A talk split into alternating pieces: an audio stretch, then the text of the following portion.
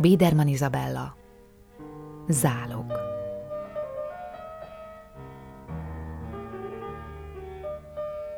Ha őszinte akarnék lenni, ami nem nagyon akarok, mert az őszinteségért mostanában megvetik az embert, akkor azt mondanám, hogy ez egy elátkozott hely. És én ezt pontosan tudtam, amikor ide visszajöttem. Elég kimenni vasárnap délelőtt a temetőbe. Olyankor, amikor minden más tisztességes falusi temetőben kint vannak az asszonyok a síroknál. Ültetnek és gyomlálnak, meg párás szemmel gyengéden törölgetik a sírköveket. Itt aztán egy teremtett lelket nem látni a temetőben, se vasárnap, se máskor. Nem mondom, hogy ez engem különösebben meglep, mert lássuk be, azért olyan temetőse sok van ezen a környéken, ahol a sírok nagy része gyereksír. Emlékszem, pár éve apám azt találta mondani, ha őt ebbe az elátkozott földbe temetjük el, életünk végéig visszajár majd kísérteni, és egy perc nyugtunk se lesz tőle. Úgyhogy a testét dobjuk inkább a folyóba. Picsoda ötlet. Végül szerencséje lett. Nem igen maradt mit temetni. Azt akkor ott temettük el, ahol a baleset történt, a tengertől nem messze. Apám legalább boldog. Én meg nem bánom. Isten verte egy környékhez, kislányom, mondta mindig nagyanyám, amikor a sírokról kérdeztem. Jobban teszed, ha minél előbb elmész innen. Minél előbb. Már az is csoda, hogy te megmaradtál. Ha apád azon a télen nem viszel magával, ha nem lop ki innen a kabátja alatt, te se éred meg a mai napot. Adja már ezeket az ostobaságokat, mama.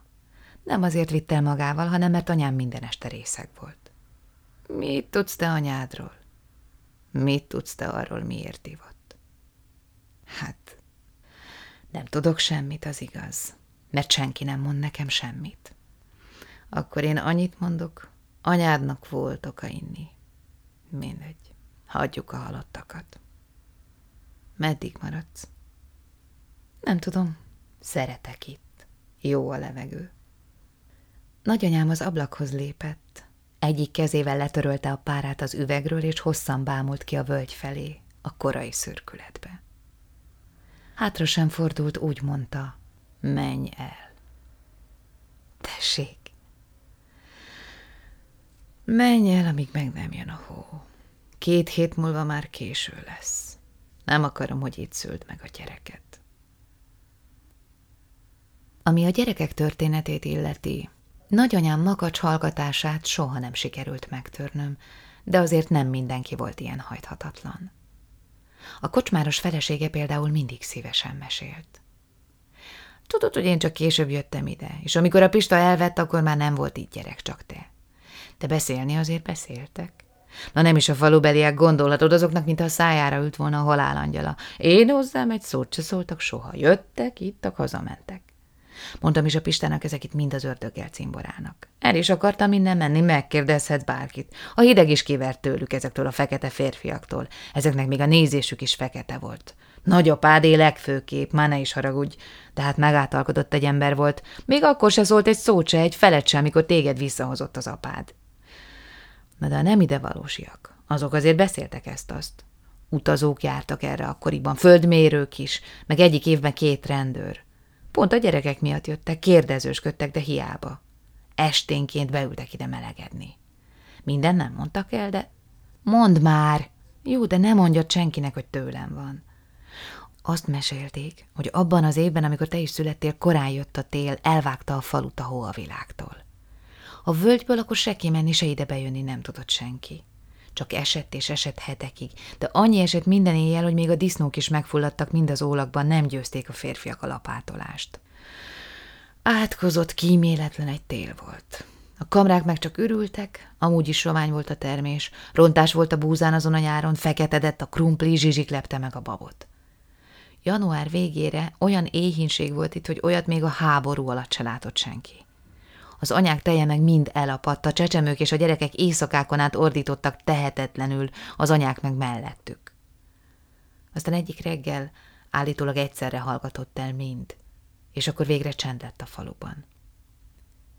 Úgy mondták az orvosnak, később megfagytak a kicsik egytől egyig azon a kegyetlen hajnalon, már csak a sírokat mutatták neki márciusban, hóolvadás után. A rendőrök ki akarták ásni a testeket, de nem engedték a szülők. Odaálltak a férfiak mind kaszával a temető kapuja elé. Én nem tudom, nem is dolgom, de sokan mondják a szomszédfaluból, hogy nincs azokban a koporsokban semmi, és soha nem is volt. Megette a kicsinyeket mind a tél. Téged is megevett volna, ha apád ki nem lop innen december elején.